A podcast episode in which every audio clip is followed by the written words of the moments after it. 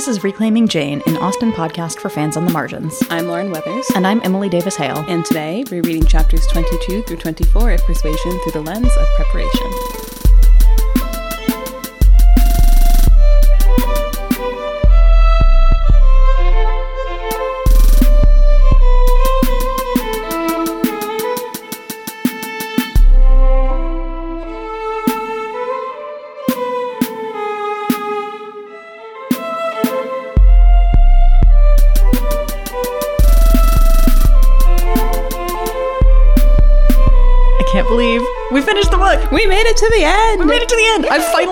Read Persuasion oh now. Oh my gosh, welcome to pain. Oh, but it's so good. It hurts so good. We've had this conversation through this entire book, but I really like books that put me in pain.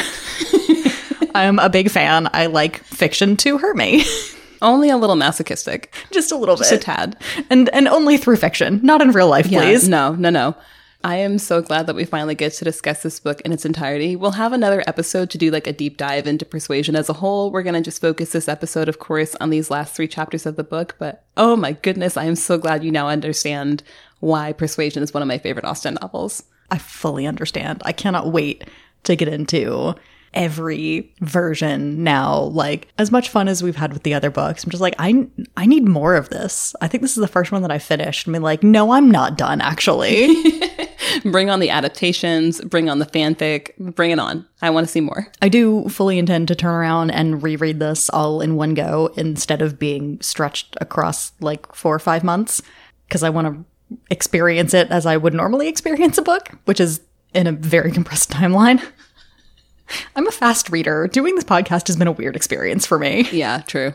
Yeah, I think persuasion still offers a lot to both of us. So we should talk about what these final three chapters have to offer, which means that we need to recap. You're up first. I am up first. Lauren, are you ready to recap our last three chapters of Persuasion? I think so. All right. Three, two, one, go. Anne is intending to tell Lady Russell about everything that she's just learned, but she's distracted by the fact that the Musgroves show up, and that kind of throws off all of her plans. Um, she does go to a place with the Musgroves like the next day, so it's been a day, she hasn't done anything, and she's in a room with Captain Harville and Captain Wentworth, and she and Harville have a conversation while Wentworth is writing a letter, and it turns out that they had this conversation where Wentworth figures out that Anne is still in love with him, and he confesses his love to her in a letter, and it's the best line I've ever heard in literature, and Anne and Wentworth end up together, and they all live happily ever after the end. You had two seconds left. I didn't have anything else to say that could fit in two seconds. Fair enough. Okay. Are you ready to recap chapters 22 through 24 of Persuasion? I'm ready to do my best. Okay, fantastic, because that was not my best. Can't win them all. Three, two, one, go. Anne goes home from Mrs. Smith's to think, and she is distressed when Mr. Elliot shows up. But it turns out he's going out of town for a few days. Thank God. She decides she can put off telling Lady Russell. The Musgroves and Captain Harville show up in Bath unexpectedly, and Anne ends up spending like most of her time with them because they actually like her. Wentworth slips her a letter, and it turns out he is still in love with her. So they finally talk. It turns out they're all still in love. They work everything out. Mr. Elliot and Mrs. Clay both fade into the background, and they get to have their happily ever after. Done. Perfect. Thank you. That was well done. Yay. Where do we even start? Oh, where do we even start? I feel like we can't go to the letter directly, which is what I really want to do. So I guess okay, let's let's narrow our focus to chapter 22 for a hot second because chapter 23 is where all the fun happens. Yeah. I mean, chapter 22 is still pretty consequential. It is. So Anne goes home from Mrs. Smith's. She's going to think about all the things that she's heard. She obviously intends to tell Lady Russell about Mr. Elliot and his wrongdoings and his character. But she decides that she can kind of like put it off till the next day. You know, no one's running out to try and get married to Mr. Elliot right now. So she's like, it's it'll be fine. No worries. It's going to be it can wait for 24 hours. Yeah, basically. but then she she goes home and uh, there's a conversation between Elizabeth and Mrs. Clay about how Elizabeth is basically still expecting Mr. Elliot to ask her to marry him. Um, which again, like by the expectations of their class in that period would make sense. But most everybody else sees that he's after Anne. And Mrs. Clay is really trying to avoid looking at Anne while this conversation is happening. And Anne is also thinking about how Mrs. Clay is a really good actress for being able to engage in this conversation with Elizabeth, knowing that Mr. Elliot marrying either Elliot's sister completely ruins any design she has on Sir Walter. It's it's very awkward all around. Yeah, not the uh, most comfortable of situations for anybody other than Elizabeth, who of course has no clue. Of course. Oblivious and wrapped up in herself as usual. But Mr. Elliot does come by at a certain point, and Anne is not happy to see him. He still thinks that everything is honky dory. And he has been intent on seeing Anne because he came by that morning where Anne had very purposely made herself scarce because she knew he would be there and managed to get himself invited back for the evening. And, you know, Elizabeth and Mrs. Clay talking about, you know, he was really angling so hard for that invitation and it really couldn't have been avoided. But they're happy that he's going to come back. They don't feel like he was being overly manipulative. They're more just like, oh, he likes our company so much. Of course he wanted to come back. And I think, you know, he may have also had somebody else he wanted to see. Like, of course he wanted to see Anne. Jesus. Obviously. Um, so he comes back in the evening. This is his second visit to the Elliots because he is determined to see Anne, but he's also a little bit confused because Anne is not the same bubbly person she was the last time he spoke to her. He keeps trying to like incite some kind of curiosity in her so that she'll ask him like, well, who was the person who was being so complimentary to me all those years ago? But he doesn't know that Anne already knows. So any of his attempts to get her to ask fail.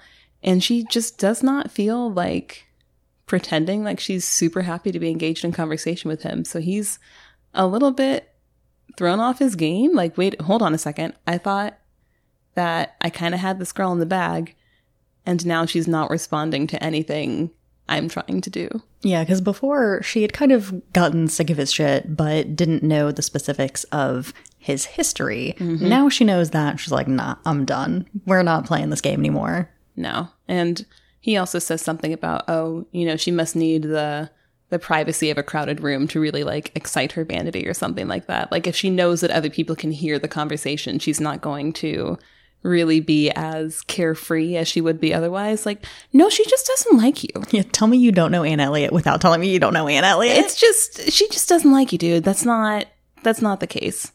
Yeah, fortunately, he does come with the news that he's going out of town for a couple of days to see some other friends, and Anne is greatly relieved that she will be rid of him for that time. She's like, thank God. That gives me a little bit more time to talk to Lady Russell. I won't have to worry about avoiding him. Everything's great. Everything is fine. And then there's another curveball thrown at her. The Musgroves are in town. Surprise! Mary and Charles just like show up. It's it's very funny when they arrive that Sir Walter and Elizabeth, as soon as they realize that they're not trying to stay at their house, they're so much warmer towards them. Like that's that's your sister and brother-in-law. Not a lick of hospitality at all.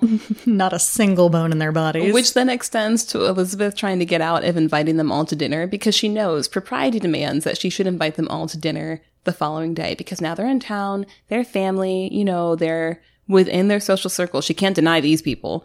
But then she realizes that if she invites them all to dinner, the Musgroves will see how the Elliot family has been diminished in Bath, where they don't have the same number of servants. It's not the level of grandeur that they would expect. And heaven forbid that a family who should know that their station is so far below the Elliot should see how the family has been so diminished. And so she finally settles on, okay, evening party less of a production. They're not going to figure out that we don't have the level of staff that we probably should have.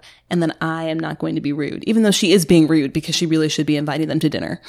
But she logics it away because there's some other person of presumably comparable standing who like didn't invite her own sister when to dinner when she came to town. So Elizabeth's like, this is fine, whatever. And it doesn't seem like anyone really comments on it. I'm sure Anne, more than anyone, is aware of the propriety of not inviting your family to dinner. No one really says anything about it until the next chapter in a different conversation where they're like, ah, it's just an evening party. Like, honestly, who really cares?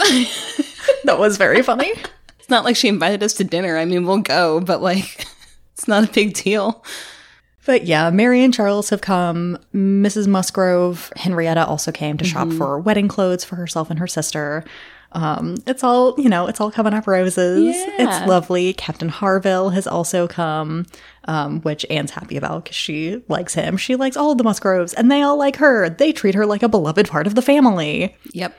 And when she's with them, everything, conversation is flowing, it's easy, people are, you know, having a good time. The moment you throw Sir Walter and Elizabeth into the mix, the vibes are off. the whole social dynamic of the group changes immediately. It's that scene in Pride and Prejudice where the Netherfield gang walks into the Meryton Assembly and everything goes silent.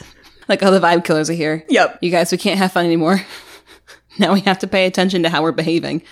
But they're not there for very long, basically long enough to say hello, extend their invitation to the evening party, um, leave their card with the Musgroves, and then Elizabeth leaves one very particularly with Captain Wentworth, which is interesting. Yes. And Captain Wentworth is not thrilled about this. And this is another instance where Anne understands him and understands his emotions and what he's thinking better than the other people in the room, which would be unsurprising in any case, but especially unsurprising when it comes to how Mary Musgrove reads the situation versus Anne.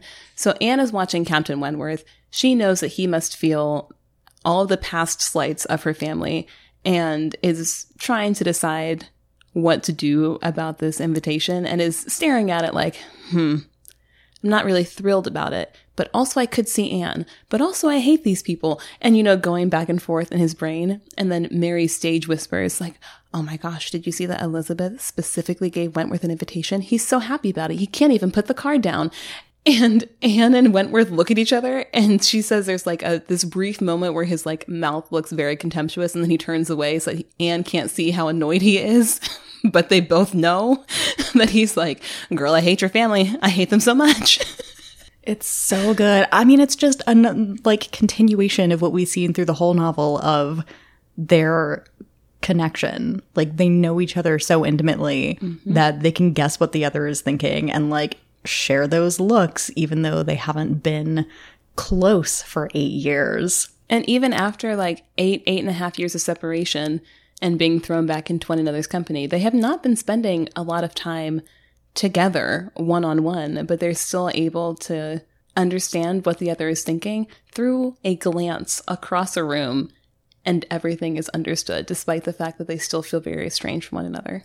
It's just, it's so good the way Austen evokes that, like, we were really, really close once and that connection was never completely severed. Yep. When it's been so long since you've seen someone, but you used to know them like the back of your hand and you're thrown back together and you're just like, I still know you. Mm-hmm.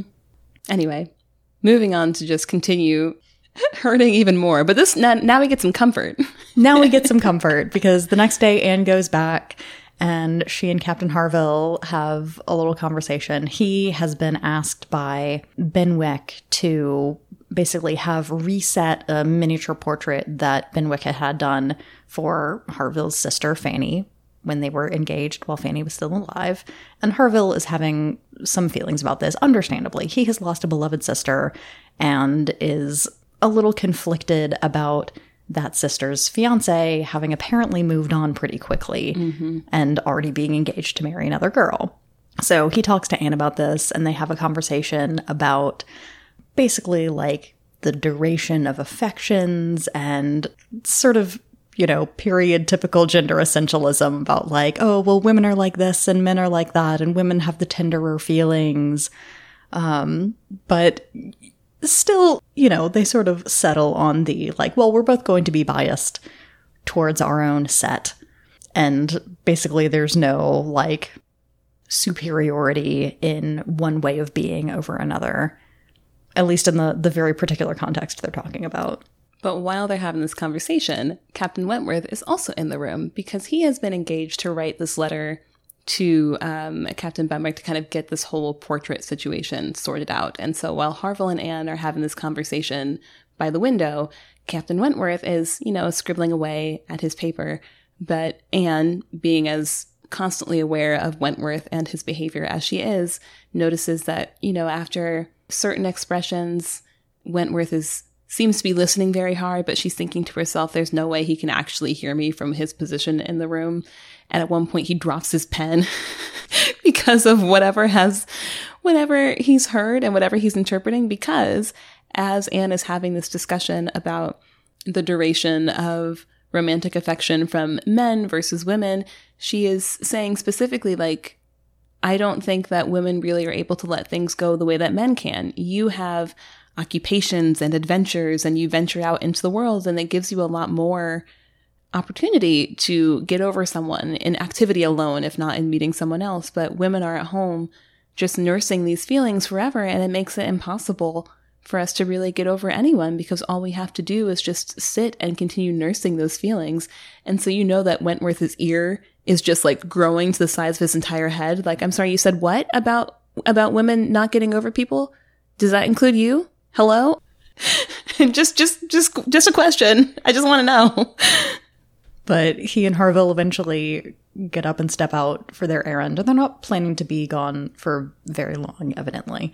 Um, but they've just stepped out of the room. Anne has gone nearer to the writing desk, and Wentworth quickly comes back in saying, Oh, I've forgotten my gloves. He goes back over to the desk, gets the gloves, pulls out another letter from underneath some papers, and like sneaky slides it over to Anne. It has her name on it. She immediately sits down and reads it because obviously. Would you like to do the honors? Oh, should I read the whole thing? Yes. Okay. I would, I would love to do the honors. I would be delighted. There is no abridging Captain Wentworth's letter. The whole thing must be read in its entirety. All right. I can listen no longer in silence. I must speak to you by such means as are within my reach. You pierce my soul. I am half agony, half hope.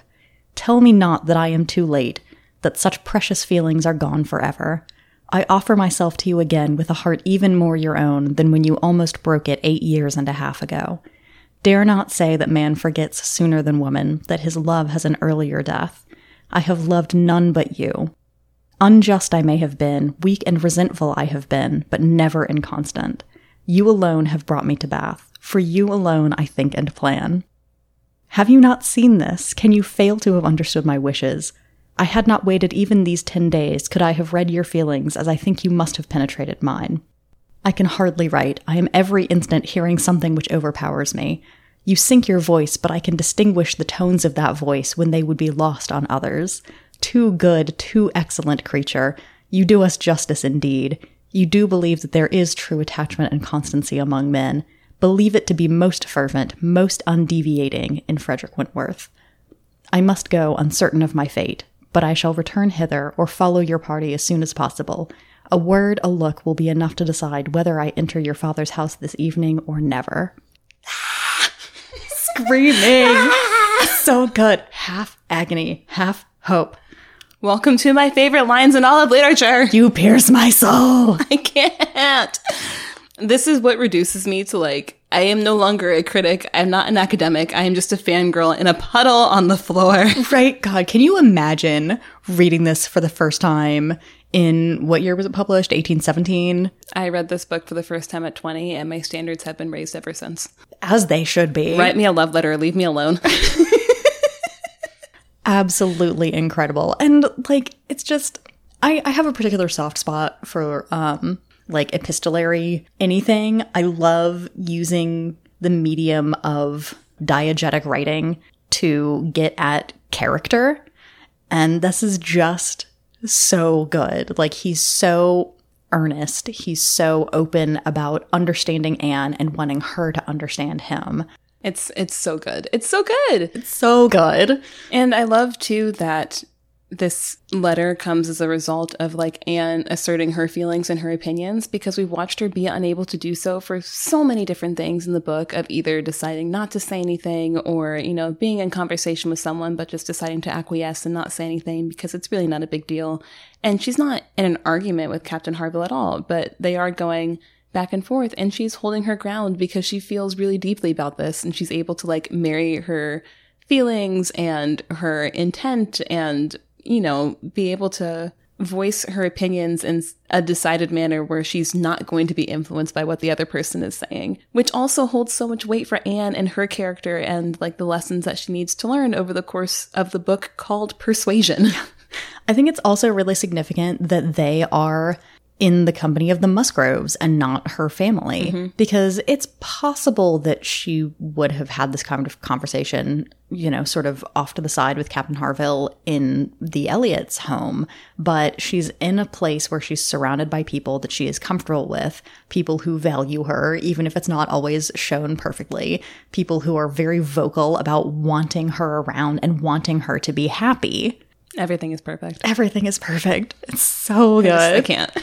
So Anne sits down immediately, reads this letter, and is overcome to the point where everyone's like, Girl, are you okay? Like, do you need to go home? She's like, actually, yes, I do. I would like to be left alone immediately so I can walk home by myself because she knows that Wentworth will be out on the street somewhere and this is her chance to say something to him.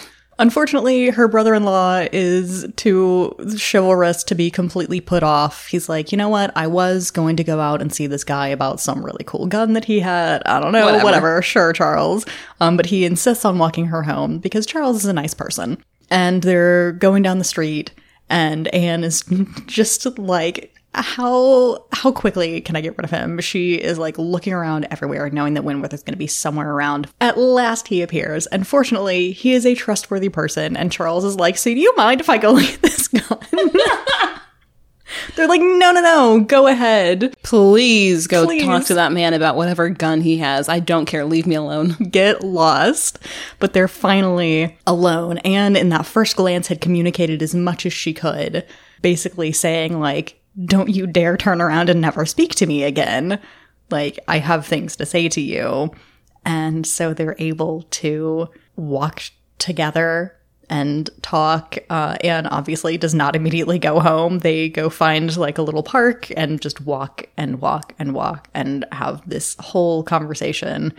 And everything comes out. Their mutual confession saying that neither of them has ever thought of anyone but the other in the entire eight and a half years they've been separated. It's just so wonderful and so full of feeling. And Wentworth admits to the fact he says, I thought that I had moved on. He goes, I really have not thought of anyone but you, but that isn't to say that I was conscious of that for the entire eight and a half years because he says, you know, I was really hurt. I was upset. I was mad. And so I told myself that I had moved on and I had gotten over it, but I really, I never did.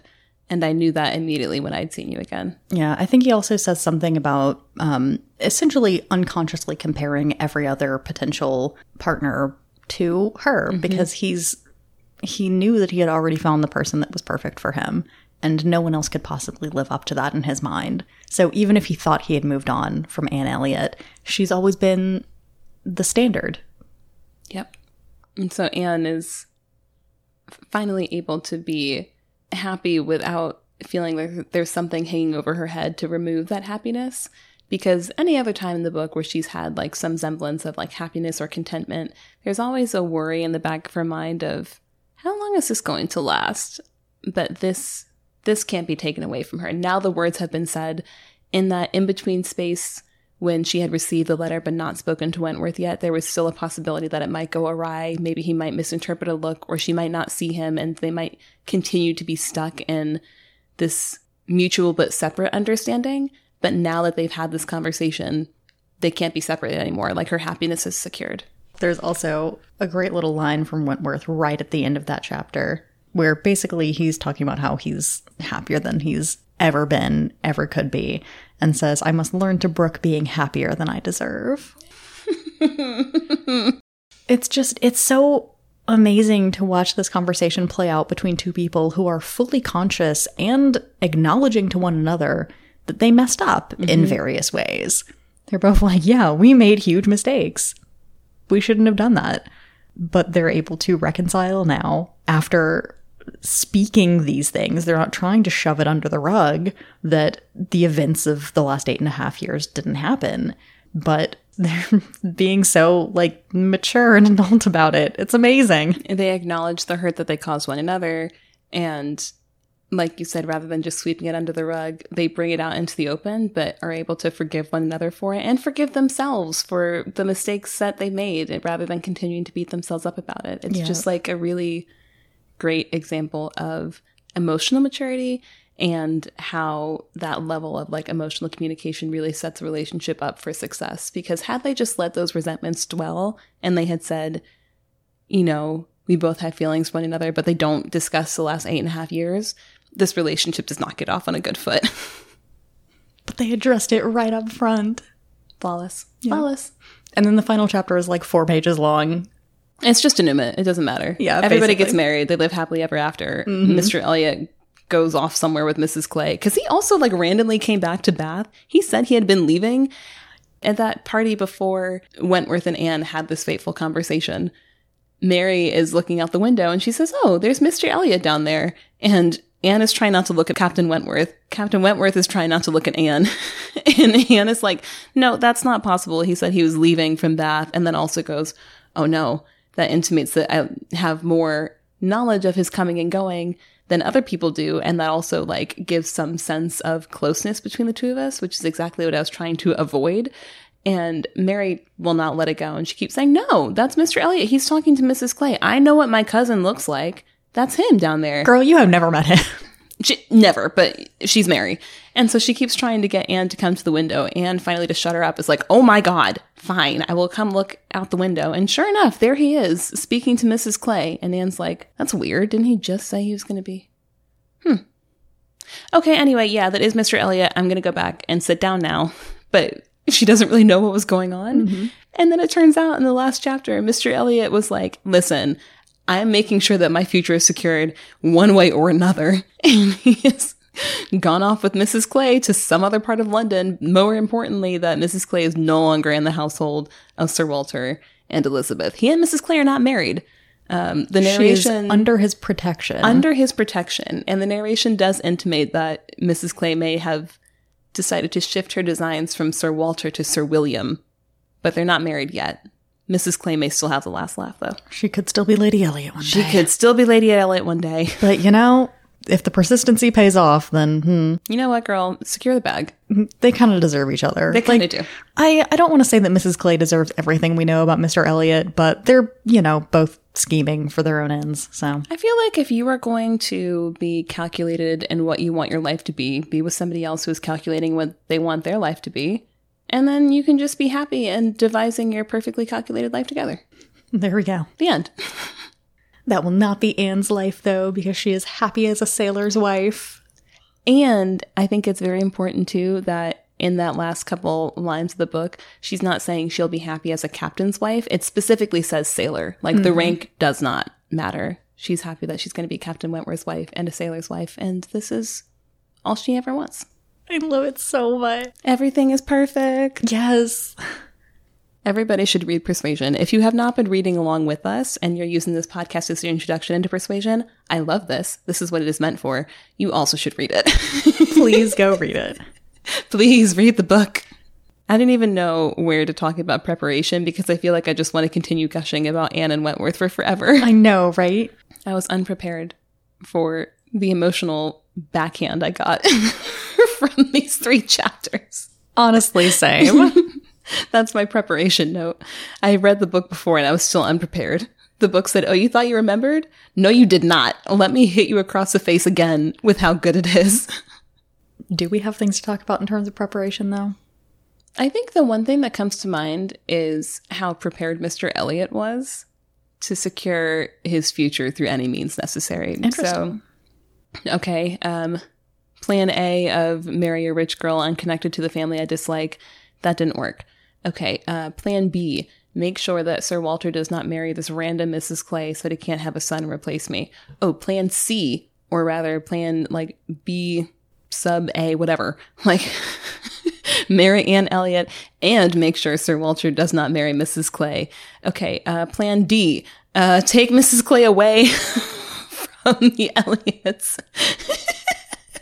He's like, I don't care how it happens, but I will be receiving this living and I will be content. And I really don't care who I step on to get there. It's going to happen. He's the most prepared character in this whole book, for better or for worse. We can give him that. We can give him that. He's a conniving little brat, but he is prepared. And then I wonder if there's any kind of preparation with like Anne and Wentworth that we can discuss. Yeah, that's what I was kind of angling towards, I think, in terms of the theme, is both of them having to prepare themselves to confront each other. Mm-hmm. Confront is kind of a strong word for that, but I mean, that's what it is. They're they're going to have to confront what happened, the mistakes that they made between one another, and how they're going to reconcile that. So yeah, even if we don't see it explicitly, there's definitely a lot of internal preparation going on. And we even kind of see in Wentworth's letter as he's writing him preparing himself for whatever this fate is going to be depending on how Anne responds. Yeah, that's what I was thinking as like the emotional preparation.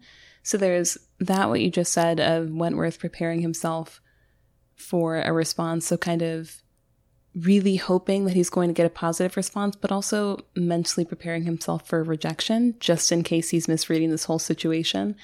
But also how both of them need to be emotionally prepared in order to have this catharsis and this moment of reconnection and reunion because had they tried this when Wentworth was still in the throes of like hurt and pain earlier on in their estrangement, I, I don't know that I would have had the same outcome. Um, if you try and repair the relationship before either party has done like the deep work of reconciling with like, here are the mistakes that I made. Here's how I felt hurt. I'm now coming to the table like ready to forgive and like work through this as a unit rather than it being a tit for tat. You hurt me and now I'm going to try and hurt you. None of this works. So they both have to have done like that inner emotional work for them to be able to reconnect and reunite. Yeah, there is a mention by Wentworth of a point where like the wars had been ended roughly two, maybe two and a half years after their initial split. And he says, if at that point I had done this, if I had come to you and confessed my feelings again, would you have accepted me? And Anne basically, just, she, I think she literally just says, would I? Mm-hmm. And that's enough to convey that yes, absolutely. But all that really seems to convey in the moment is that like they haven't stopped caring for each other. Mm-hmm. I wonder how it would have turned out if they had actually gone for that so much earlier, six years earlier, um, without the, especially the very particular way that they were reintroduced to each other. Yeah, I don't know that it has the same outcome. I think there's a possibility where they try and reconnect or reunite, but there's still too much resentment and it falls apart all over again. Mm, the wound is still too fresh, maybe. Yeah. Um, and, you know, maybe that's not the case. Maybe they would have rekindled that engagement and it would have been uh, happily ever after six years earlier or maybe they get married and then they, you know, now they have to hash all this stuff out that they haven't really talked about. You know, who knows? Yeah. And, you know, the fact that Wentworth didn't approach her again at that time, I think says that he wasn't prepared to go through that. Exactly. Because had he been prepared to say, come what may, I'm in love with Anne Elliot, I'm going to go try this again, he would have done it. Mm-hmm. But clearly he wasn't. If he wanted to, he would. If he wanted to, he would. We got there eventually. Listen, that is my guiding principle. All right, so there was more of preparation in this section than I think I initially noticed. We just had to uncover it in conversation. Mm-hmm. I mean, obviously, the front load emotion here is, oh my god, this is so good. Yeah, we just didn't want to talk about preparation because we wanted to squeeze over the letter, and honestly, I think that's valid. like we're we're both fangirls at heart. That's our background. That's where we come from. That's how this whole podcast got started. Truly. Okay. Shall we move on to your historical topic, or do we have more that we want to dissect and just yell about? I mean, we're going to continue yelling one way or another. This is very true. Okay. But I sure can talk about history. Please do. So I'm kind of going back to the very beginning of this, but a thread that's been woven throughout in multiple ways. I want to know what the hell a baronet actually is. what does this mean? Oh, good, because every time I read it, even though I know it's nobility, my brain reads it as bayonet. well, it doesn't have a. Okay, it has a little bit to do with weaponry, I guess, if you finesse it a little bit. Okay. All right. So the term baronet was first recorded in England in 1328, but the institution that we're really looking at right now was created by King James I in 1611. James's baronets were gentlemen in good standing who had an income of at least a thousand pounds a year, who would be required to support 30 soldiers for three years. So really, hmm. a baronetcy was created to bring some money into the crown and, you know, pay for its military. The crown subsidizing the military Yes. using its citizens. exactly. It's like, hey, you can be a baronet. Oh, but you got to pay for these soldiers. Yeah, Here's the carrot of social status. Come get the carrot. that's what it is. Pay for my stuff, please. Mm-hmm. Between 1611, those first sort of, I guess we could call them a modern baronetcy. Between 1611 and 1962, when there was a count done, there were more than 3,400 baronetcies created. Not just people who had been baronet, but specific named positions Jesus. created. Yeah. Today, there are only about 1,200 existing, and about 200 of those are held by people who are actual peers, because a baronetcy does not confer peerage. You are not a noble. Oh, interesting. If you are a peer of the realm, it is by some other title. If you're just a baronet, you're still technically a commoner. Oh, dang. That's a raw deal. I know, right? But there are some rights that a baronet actually does have. So, in terms of rank, they're directly below the younger sons of peers. So, peers are the upper nobility. Baronets are kind of the top of the heap in the low. I don't want to call it lower nobility because they're they're not nobles. They're not peers. But They're like high ranked commoners. is, is essentially it's the highest rank you can have as a commoner, I guess. If this is incorrect, I apologize to listeners who know more than I do. We're American. We don't do that here. Yep. The second main right that a baronet would have is that the eldest son uh, had a right of knighthood, but this was actually revoked in 1827. But at the time that Austen was writing, if Sir Walter had had a son, he would have been Sir, whatever his name would be. And then finally, um, as a heraldic badge, they could use uh, a visual element called the Red Hand of Ulster, which is literally a red hand. I don't know. I would love to know more about heraldry, um, but that's going to have to be a future hyperfixation. We'll get to that someday. Cool. Yeah. this is still a commoner title. You're not a peer just by being a baronet, but it is hereditary. So while a knighthood only applies to the actual recipient, like Sir William Lucas from Pride and Prejudice, a baronetcy typically descends through the direct male line of the person who was created baronet. There have only been four baronetesses. Three of those were only in the 20th century, but the first one was actually in 1635. Wow. Yeah, and she was actually the first person like to be created that title. So she originated the title for that line, Neat. which is pretty cool.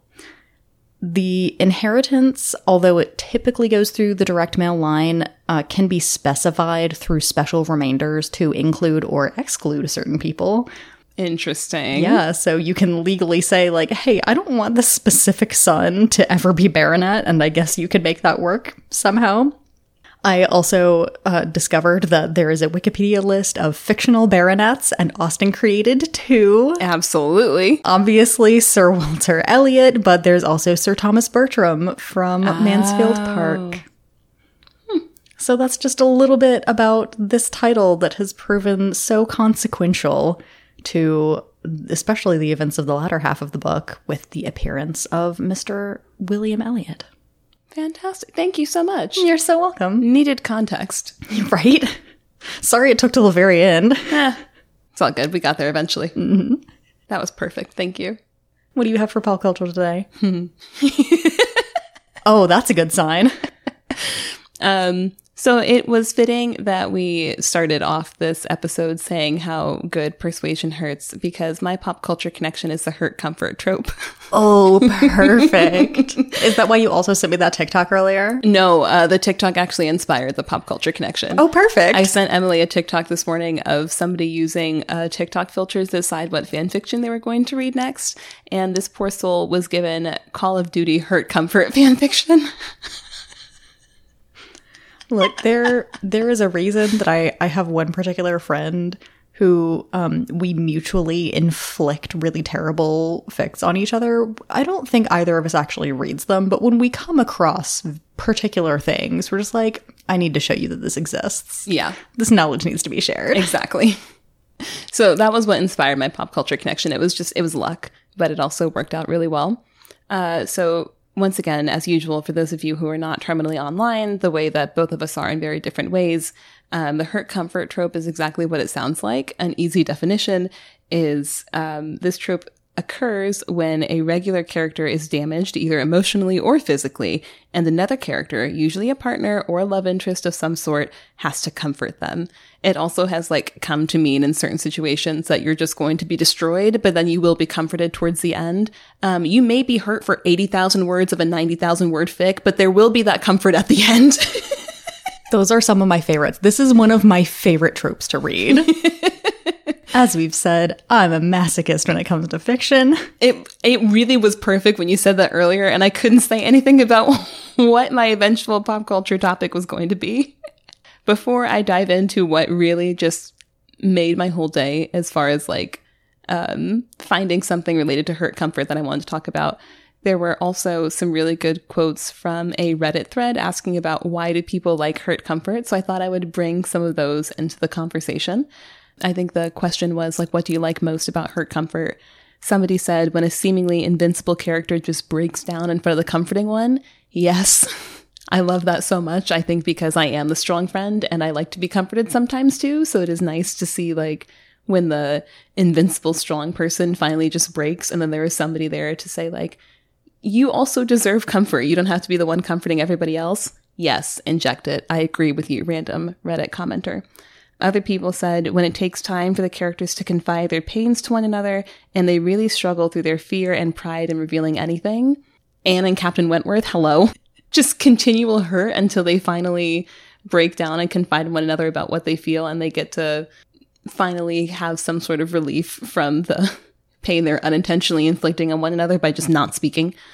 And then the third one was it gives depth to the characters. They are meant to be imperfect, raw, and feel real to the reader. So you're not excluded from seeing like a Mary Sue character in Hurt Comfort Fics, but it's going to be a lot less common because the entire point of that trope, it's not just in fan fiction, it's in regular, like published fiction as well. But the entire point is that the characters are meant to be imperfect and flawed because that is where the hurt part of the hurt comfort comes from. And so you do sometimes get more depth to your characters because they have to be three dimensional in order for that hurt comfort to really pay off the way you want it to. okay. And then the thing that really just made my whole day is when I was looking up hurt comfort, I found an essay called Hurt Comfort, a confession and a celebration by someone called Renee, just the first name as a username. This came from, mind you, an entire fanfiction symposium that was hosted online on LiveJournal from 1999 to 2006. Absolutely incredible. It is the best thing I've ever seen in my entire life, and I'm so glad I found it. This is, I think this is historiography. We're doing field history right now. Yes, this history of fanfiction and fandom online. Did you know there was a whole fanfic symposium on LiveJournal? Because I did not. And I was on fanfiction sites, not in 1999, but probably starting in like 2004. Um, I wasn't there. Anyway, one of the benefits to hurt comfort that this person said in their essay, which I thought was just really beautifully put, was that it is enjoyable to hurt a fictional character when you are the author who is writing hurt comfort. People want to see it. Clever TV advertisers always play up the peril or hurt to a favorite main character in the previews to an episode because they know it will draw the viewers. To the character involved, it's sort of the opposite of Gladiator bleed, and they will love you for it. Why? Because the first step to love is identification, and nothing makes us identify or feel with another person as immediately as empathy for their pain. It's instinctive. It's the root for the highest of human virtues, compassion, and the lowest of human evils, sadism. In Hurt Comfort, one can shade into another, and it's okay because no real people are being hurt in the making of this fanfic. When we hurt our favorite hero, we're hurting ourselves, and yet we're also coping with that hurt, comforting it, and saving ourselves in the nick of time from worse. We get to play all three sides of the equation victim, tormentor, and rescuer. Some people go so far in the hurt that you feel repelled. and then she names the infamous ex Sentinel writer Sharon, for instance, who has removed her stories from the net. I don't, I don't know what fandom this is, but I want to know the tea. Um, but for my money, it's better if we work out these things on paper than if we let them bleed, so to speak, over into our real lives. That doesn't create good fiction, but like journal writing, perhaps it serves another purpose. And like journals, some of them can be good for others to read afterwards. This is this is one of those conversations that I'm continually having and that I love having about fiction is that like it's so important because it gives you a safe place to explore things. It's part of the reason that I like Hurt Comfort so much. And I think it it calls back to something we talked about a few episodes ago, the concept of something not being necessarily relatable but resonant. Mm-hmm. So if you're able to feel hurt, if you're able to feel grief, if you're able to feel distress through fiction, and then especially when you bring in the the particular trope of hurt comfort, if you're then able to feel catharsis from that, it's so valuable because you don't have to experience these things necessarily in real life. It can be used as a way to cope with feeling that in real life. It can be used in sort of an anticipatory way as well. If you want to, especially like for teenagers, if you're if you're trying to grasp the world and the full depth of emotion that humans are capable of, but you don't have these particular experiences, fiction and particularly fan fiction is a really valuable way to do that. I have a lot of feelings about this. That's good. That's what this is for. Yeah, yeah. but yeah, I mean, I read a lot of Hurt Comfort. I have written a significant amount of Hurt Comfort, and no, I will still not share my AO3 handle. Please and thank you. I didn't even know what it is, guys. I was never really a hurt comfort person, I think because I did not want to go through the angst to, to get to the payoff, but I think also I've gained a greater appreciation for it. Like Persuasion is one of my favorite books and it is the definition of hurt comfort. So I I have moved into more of an appreciation for it. I think like as my tastes have shifted and I've gotten older. I am forever a fan of like a good fluffy romance novel. That's always going to be my bread and butter. But then also for balance, sometimes it is really great just to have that catharsis of a good hurt comfort moment in whether it's a published book or in a fan fiction, just like in the media that I consume. I think having that outlet to feel that type of emotion or pain separate from your own life is really healthy and really helpful. Yeah. And I, I think, especially like approaching it from the direction of hurt comfort can also be a good segue into larger conversations that are being had right now about fiction and the uses of fiction and some particular puritanical tendencies that pop up, you know, in perpetual cycles um, in fandoms. I'm not even going to say online fandoms, just surrounding fiction, where people reduce the experience of engaging with fiction and media to like, oh, you read this because you like this or because you are this way. Um, and the people I interact with make a lot of jokes about this, like, oh yeah, I like this villain because I think that everything they've done is perfectly morally acceptable, and there's nothing more to say about that. Um, but being able to talk about the nuance in things like enjoying hurt comfort, I think is also a good way to expand that conversation into like actually i don't like i don't think that this character is a good person. Like i know they've done bad things. I'm still enjoying them. They're fictional. Right. But as as my final brief tangent slash wrap up, I would love to read you some of the titles of the other essays that were in this fan fiction symposium. Please do. Because it made my entire life. Um, this is a very, very brief selection. It is only four, and I really had to work to only select four out of seven years of essay titles oh my gosh because I did read all of the titles. I did not read every essay, of course, because when would I have done that? But anyway, one of them was My God, Spock, You're a Woman by Rachel Shave. that was from 1999, mind you. So I'm loving the trans representation and gender bending as early as 1999. we love it and earlier you know Fandom has been ahead of the curve in this for many different topics. Mm-hmm. Like, okay, y'all may be having this conversation now, but fangirls have been having this conversation for decades. Yeah. So glad you've caught up. unless you're a fandom historian, which is a thing that does exist, unless you're a fandom historian, whatever you think about fandom and how long certain things have go- been going on, just like expand that significantly back in time. Mm, mm-hmm. Like longer than you would think. Pre-internet Star Trek fan fiction magazines. Mm-hmm.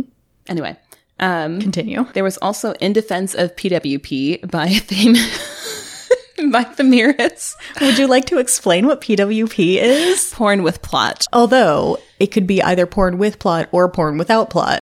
Who knows? I, this was 2000, so I don't know what the fandom temperature was at that point in time. It could go either way, honestly. Um, another one was naming OCs a rant.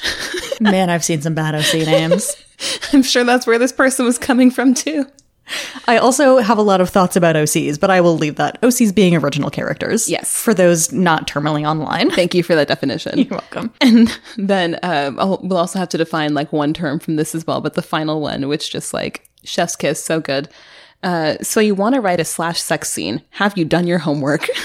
I I will maintain there needs to be some more homework done in certain areas of fandom. Listen, this person has a point because sometimes people are writing about things they clearly have no idea about, and it just it takes you out of the story completely. Um, and the one term that needs to be defined in that is slash fan fiction is usually like gay fan fiction with men specifically, and it comes from the slash from like M slash M. Um, that's where the slash comes from, and that could be like woman slash woman or whatever. But nine point nine times out of ten, slash fan fiction is gay fan fiction involving men. I think there's a probably a lot psychologically to be said about the tendency towards gay male fan fiction, um, but we do not have the time or space for that. That was also an essay in this symposium. Yes. oh, fandom people out here doing the academic work. I love to see it. It just, this made my entire day. I was like, these are my people. Yes. All right. We should actually wrap up this episode because we are still talking about persuasion. Are we? Yes. Or at least we need to because we need to do final final takeaways We do. and and get ourselves mentally prepared to be finished with this book because we only have one more persuasion episode left. I reject your reality and substitute my own. Okay, fair enough, but mm, like we still need final takeaways. Okay. Who goes first for final takeaways? I never know. You recapped first, so I take away first. Oh, excellent. Emily, please give us your final takeaways for just these final three chapters of Persuasion. We're not doing the entire book. Just these three chapters. All right. Leaning on our theme of preparation and looking at the very long time it took for Wentworth and Anne to come back around to their relationship, I'm going to say my final takeaway is that there's not necessarily a deadline on being prepared for something like this.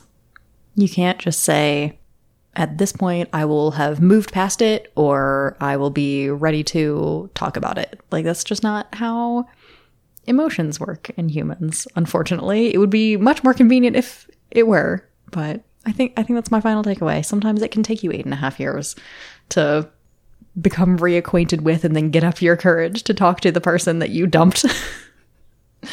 Oops. yep. What is your final takeaway from just these chapters? I think it's that there's no right way to love or move on from loving someone. So Captain Harville obviously feels some type of way about Captain Benwick moving on from his sister Fanny and deciding to marry Louisa, but that doesn't mean that his love for Fanny was any less valid or real. Um, and he can and ostensibly does love both women just in different ways. And that doesn't take anything away from the way that Captain Wentworth and Anne experience love, in which they don't feel like there is another person for them and they just want to love that person. Like there is no right or wrong way. Like your your love for someone is not less valid because you love somebody else first.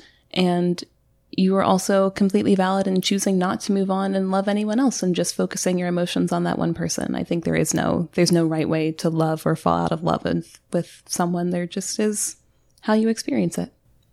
That's really good. Thank you. Well, I was going to say let's pull our tarot, but we will not have a theme until we start Northanger Abbey later this summer. dun, dun. Oh, oh my gosh. goodness. we only have one left after this. But let's not focus too hard on that because we still have our wrap up episode for Persuasion where we will get to play advising Austen. And we have another Six Degrees of Jane Austen episode. I can't wait. So, in two weeks, we will have our all persuasion episode. We'll give our final thoughts. We'll have general discussion. We'll scream a little bit more. I am absolutely certain. When that episode goes up, we will start taking suggestions on social media as usual for your outlandish topics that you would like to see connected to Austen. And then, of course, if you are a patron at any level, you will be able to vote on which topics you want to actually see in the episode. So go ahead and get those in. you get to shape what we talk about. Yes, it's, you know, phenomenal cosmic power, etc., etc. Itty bitty space.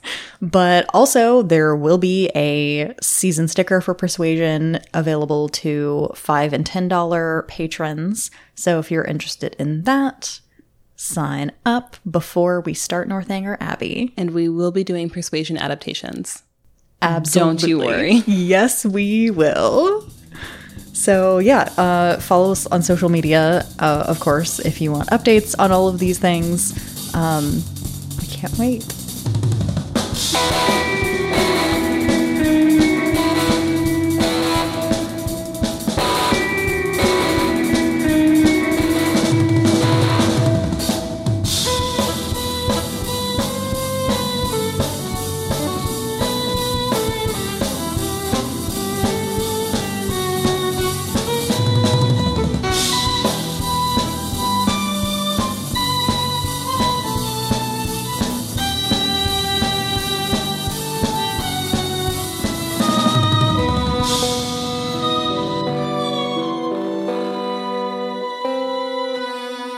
Thank you for joining us in this episode of Reclaiming Jane. Next time, we'll have a retrospective of the entire novel of Persuasion, and we will finally be able to discuss the book from front to back. To read our show notes and a transcript of this episode, check out our website, reclaimingjanepod.com, where you can also find the full back catalog and links to our social media. If you'd like to support us and gain access to exclusive content, you can join our Patreon at Reclaiming Jane Pod. Reclaiming Jane is produced and co hosted by Lauren Weathers and Emily Davis Hale. Our music is by LaTasha Bundy, and our show art is by Emily Davis Hale. See you next time, nerds. A lot of my favorite fictional characters have committed war crimes. I was literally just about to say those are all the people who comment small bean over just the person who's a mass murderer. Like, yes. Baby girl? This is not a small bean. This man murdered 3,000 people. Precious cinnamon roll. too pure, too good for this world. Ah, Loki fangirls.